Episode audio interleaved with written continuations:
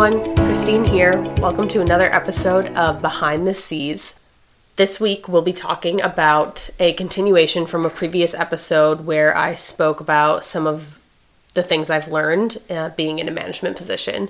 So today I'm bringing to the table some specific tools that I have learned uh, in a leadership training that my HR team went over. So we'll just get right in. Kick it off by talking about delivering feedback. I don't know if this is common where a lot of people work, but it's super common in my workplace for people to ask for feedback and they just want more feedback all the time.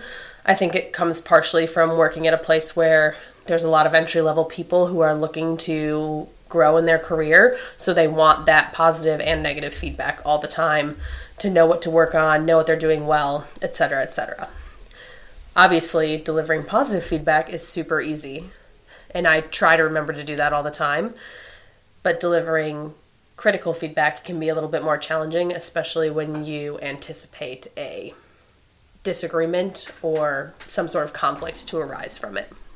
So i actually had gone through a situation at work where i delivered critical feedback and the person i was delivering that critical feedback to just completely disagreed with the feedback.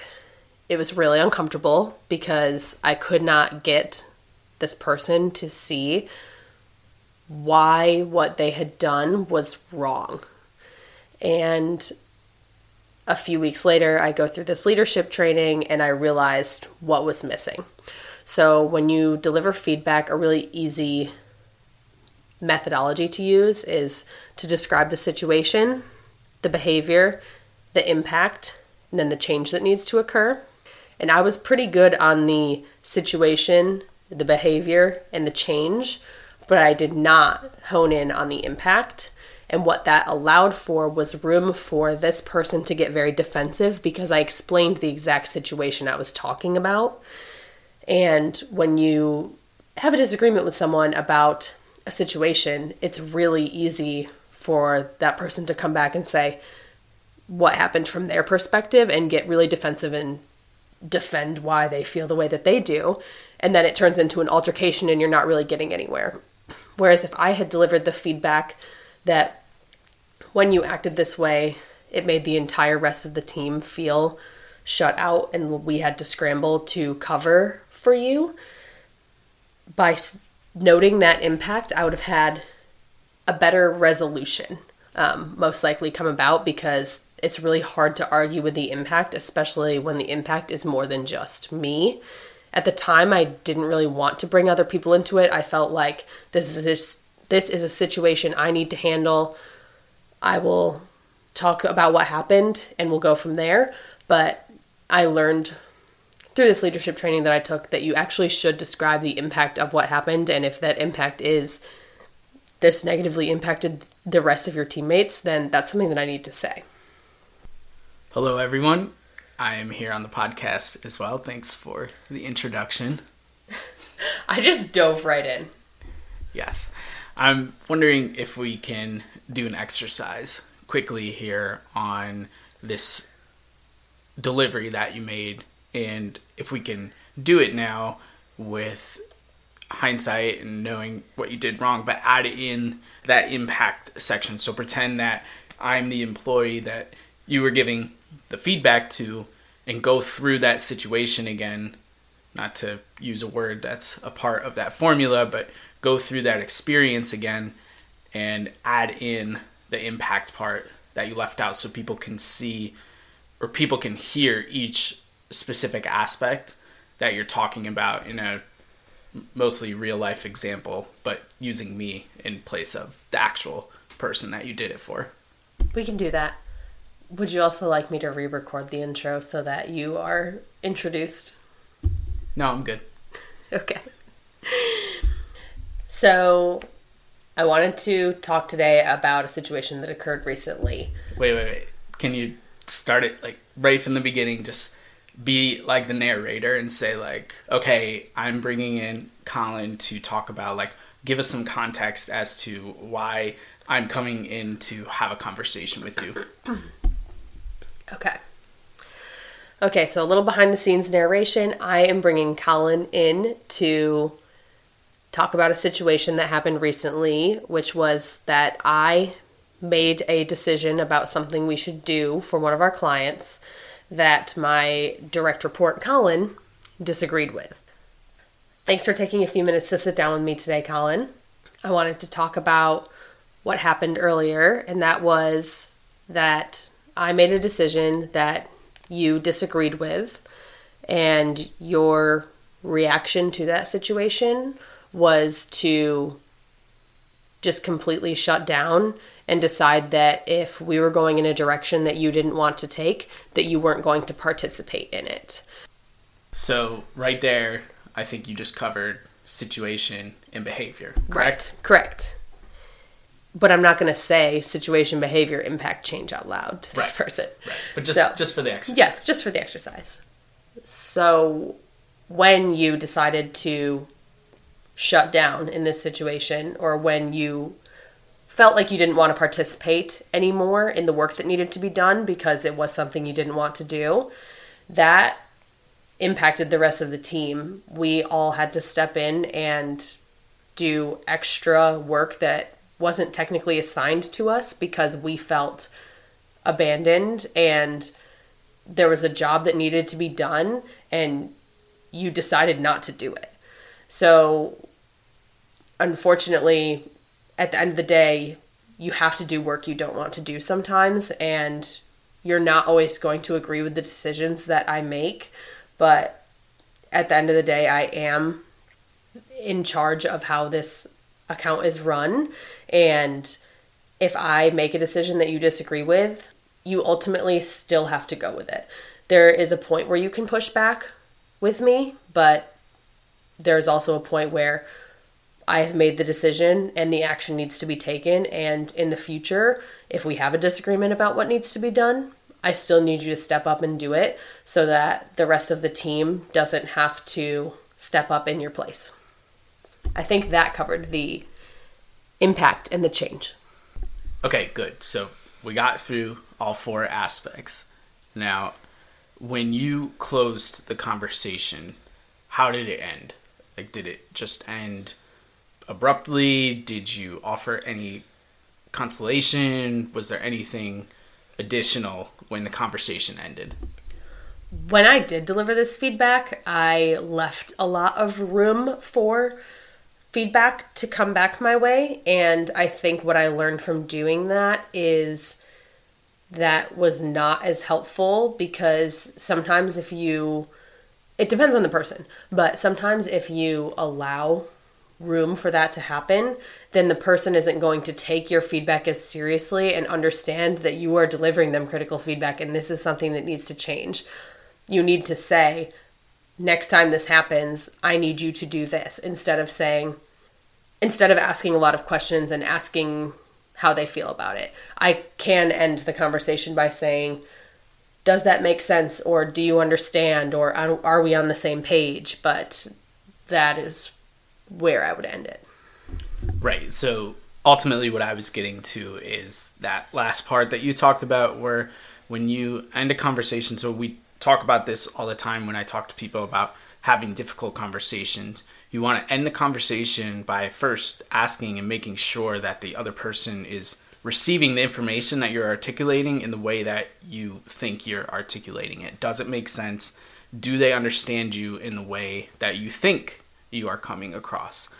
And then I do always like to throw this out because I don't think people in leadership positions should necessarily put their employees in the corners and they shouldn't feel like they don't have an opportunity to provide their own feedback and say why they did this or why they did that. Just let them know that it's not an ultimatum if they have something else they want to talk about in regards to that. Like when whether it's right there in the moment or they think about it for a day and they come back and they they say okay this is why I did xyz I thought this was a good approach. Is it not? But I want to tell you this is why I did it. And let you know that I wasn't just being negligent or not caring about the result or things like that so I think there and with everything there's always going to be that line but you don't want to come off as a dictator when you're a leader. So you do want to be able to deliver critical feedback, but also tell your employee that they have the opportunity to continue the conversation and ask questions and provide their own feedback or context into why they were doing things because some some ways that's how people learn. And I think that's fair. I think another opening I could have left was that if you do want to discuss this further, my door is always open, but even if you are able to provide me with a good explanation of why you behaved in this way, it doesn't change the fact that I need you to change that behavior in the future. Mm-hmm. So, I agree. I like it. The important thing is you just want to be able to communicate all the way through the conversation. Like, you don't want to get through those four different aspects and think that you've closed the conversation without actually closing it, right? Right. So, I think that kind of covers the feedback portion. Uh, the next piece that I wanted to talk about was how you coach different people. So I think most people are aware of this at some level, but may not have a tool that they use to think about this. But when you treat everyone on your team differently, like they all need to be managed differently. Some people need a lot of support and some people need a lot of direction. And there's varying levels of that that people need, but most people move through a kind of quadrant of how much directive how much direction they need and how much support that they need. And I think what's interesting to me about this tool is it I learned something about how I manage from thinking about it. So I'm going to ask you this question and see if you maybe have the same answer. So let's say you have someone on your team who has always done great work and really knows what they're doing. So you usually just delegate to them. You tell them that the task needs to be done, and they get that task back to you. And this time, the task is incorrect. How do you handle getting that task done correctly? So I have a recent example of this. And I wouldn't say it's one of the highest stake situations, but I have an intern and she is putting together some social media posts for Talent 409. That's one of her responsibilities. I noticed on one of the posts, I think it was this this is how much of a big deal it really wasn't, but still a big enough deal that I felt I needed to say something about it. I think she misspelled a name or she misspelled some type of word. It was it was something along those lines and I noticed it, and it was actually the day after I had made an error in a post for Podcast Monday, and somebody had actually been nice enough to reach out to me to say, "Hey, you have this big error." A bigger error than she had in her post on my own post. So it's coming the day after, and I'm obviously being a little bit more aware of these things and vigilant about them. And I see it, and she's done great work before. She's doing great work now, and she'll continue to do great work after. But I felt like that was a moment where I could just teach a really simple lesson in the fact that when you are posting for a brand, for example, and you make a mistake like that, it may seem like a small thing, but you're representing the brand. And if someone's coming to that brand for the first time, it's the whole Joe DiMaggio thing. Like someone's coming to see him play for the first or last time, he's going to give it all he has. Like that was his attitude on the field. And it's the same thing when you're making Instagram posts, for example. You want to make sure everything is clear, everything is put together correctly, because it could be that person's first time seeing a post from the brand. And if they catch that mistake, if I caught it and I'm not really usually looking for mistakes, then somebody else is going to catch it.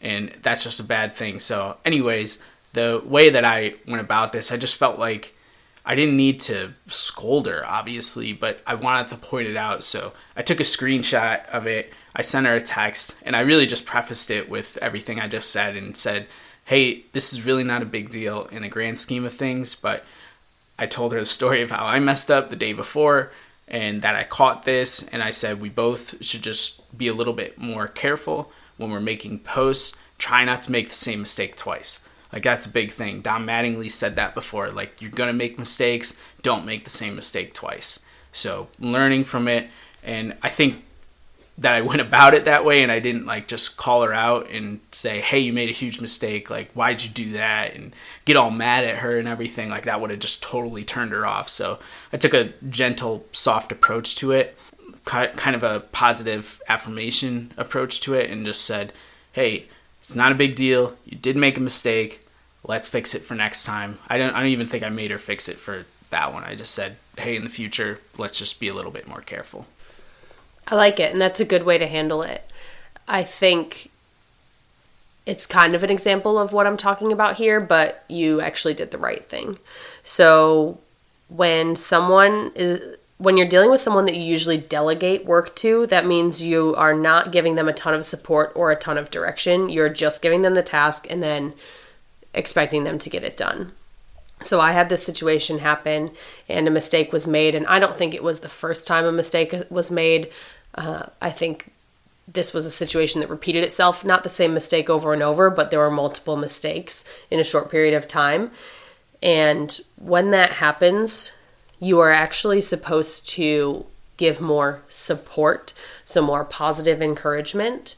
And what I actually did was take it back to the low support, high direction approach, which is how you would treat someone pretty much who like just started.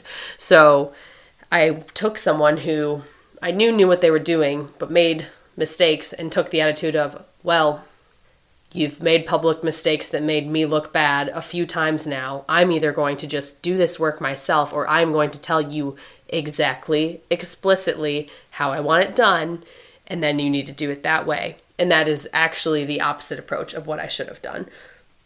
I should have just said, it's understandable, mistakes happen sometimes. Let me know how I can help support you with this. Obviously, it needs to be redone now that we know that there was a mistake, but I'm here for you, whatever you need to make this right. So, that is something that I try really hard to keep in mind now when I know that a mistake has happened to someone that I delegated a task to. And apparently, it's a very common thing for people in management to do. And it's really hard in the moment. Like, I'm getting in trouble for someone else's mistakes. I'm probably going to overcorrect in that situation. So, good learning moment for me. Yeah, and another really great point in this, and maybe we can talk about this on another podcast, is the reason that you acted in the way that you did is really more of a reflection of the leadership above you. And this happens all the time, and we're conditioned to, in the corporate world, just see money as the bottom line. And if you're not making money, then you're not doing good work. And in sports, it's all about winning. If you're not winning, then you're not doing the right things. So it's a really bad way to condition the mind because then that is you act in that way because you're scared and it's you're fighting for survival essentially and it shouldn't be like that. So I don't want you to it's great that you're learning from your mistakes, but I also just want to point out that if someone else is in a situation like that that sometimes that's a reflection of leadership ahead of you or above you that they're probably not leading in the right way either. Yeah, 100%. I could see that being the case. So that brings me to my last kind of point that I wanted to talk about and have some almost sub bullets for this one. But the other big thing I learned about was the change curve and that everyone needs to go through the change curve every time a change happens. So that makes sense in its own way. But one thing I didn't think about is that while people are navigating the change curve, productivity goes down for a little while. And it makes sense because people are having anxiety about the change, they're analyzing the change. When your mind is so occupied by the change, your productivity is going to be lower. And some changes people don't ever move through. I remember being at a job where my role got eliminated and I was so upset about it that I actually never moved through the change curve. I never got to the point where I'm accepting this is how things are. What I did was okay, I absolutely cannot accept working here with this change. I am going to leave. And that's what I did. I found another job. But it's good to just recognize that this is a, a timeline that everyone needs to go through, even if it takes you a couple minutes to get through it. You still have to go through it. You have to think about what the change is, how it impacts you, and then move on from there. Um, I think there's a couple interesting things about it from being in a position of management. One is that when a big change happens at a company, I now have to not only deal with the change curve myself and go through it, but try to influence everyone else that is going through the change curve that reports to me. So we've recently gone through a pretty big change in my company, and I am having a harder time getting through the change curve. It's taking me a little longer than it usually does, just because it was a huge rock shaking change. And it's hard for me to be in a place where I'm not in the acceptance stage yet, but I need to try to help other people move to the acceptance stage. So it's interesting to see it from both of those angles. The other thing that I find interesting about this is that we talked about how some people are just more resilient to change than others. And part of that comes from your mentality.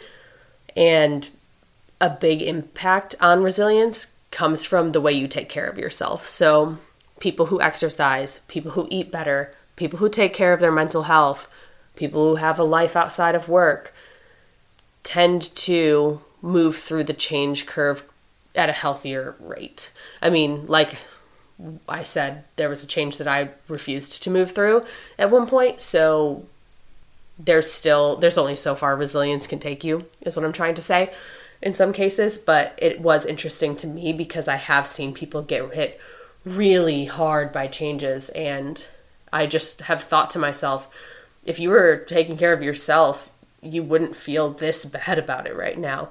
But I always thought that in my head and it was reassuring to hear that from someone who's trained in this out loud. So those were the tools that I learned about in my leadership training and I was hoping to bring some very applicable direction to this podcast so that people could walk away knowing some new things that they can apply to situations that they're in. And again, sorry I didn't introduce Colin in the beginning. Obviously, I was really excited to talk about these things and I wasn't quite sure where he was going to fit into the mix, but he was here and he did great. Nice job. All right, everyone. Well, thank you for tuning in for the latest episode of Behind the Seas. We are back on Monday for another guest episode since we have five Mondays this month. Please stay tuned for that. It's a special one to kick off the start of baseball season next week. And until next time, take it easy.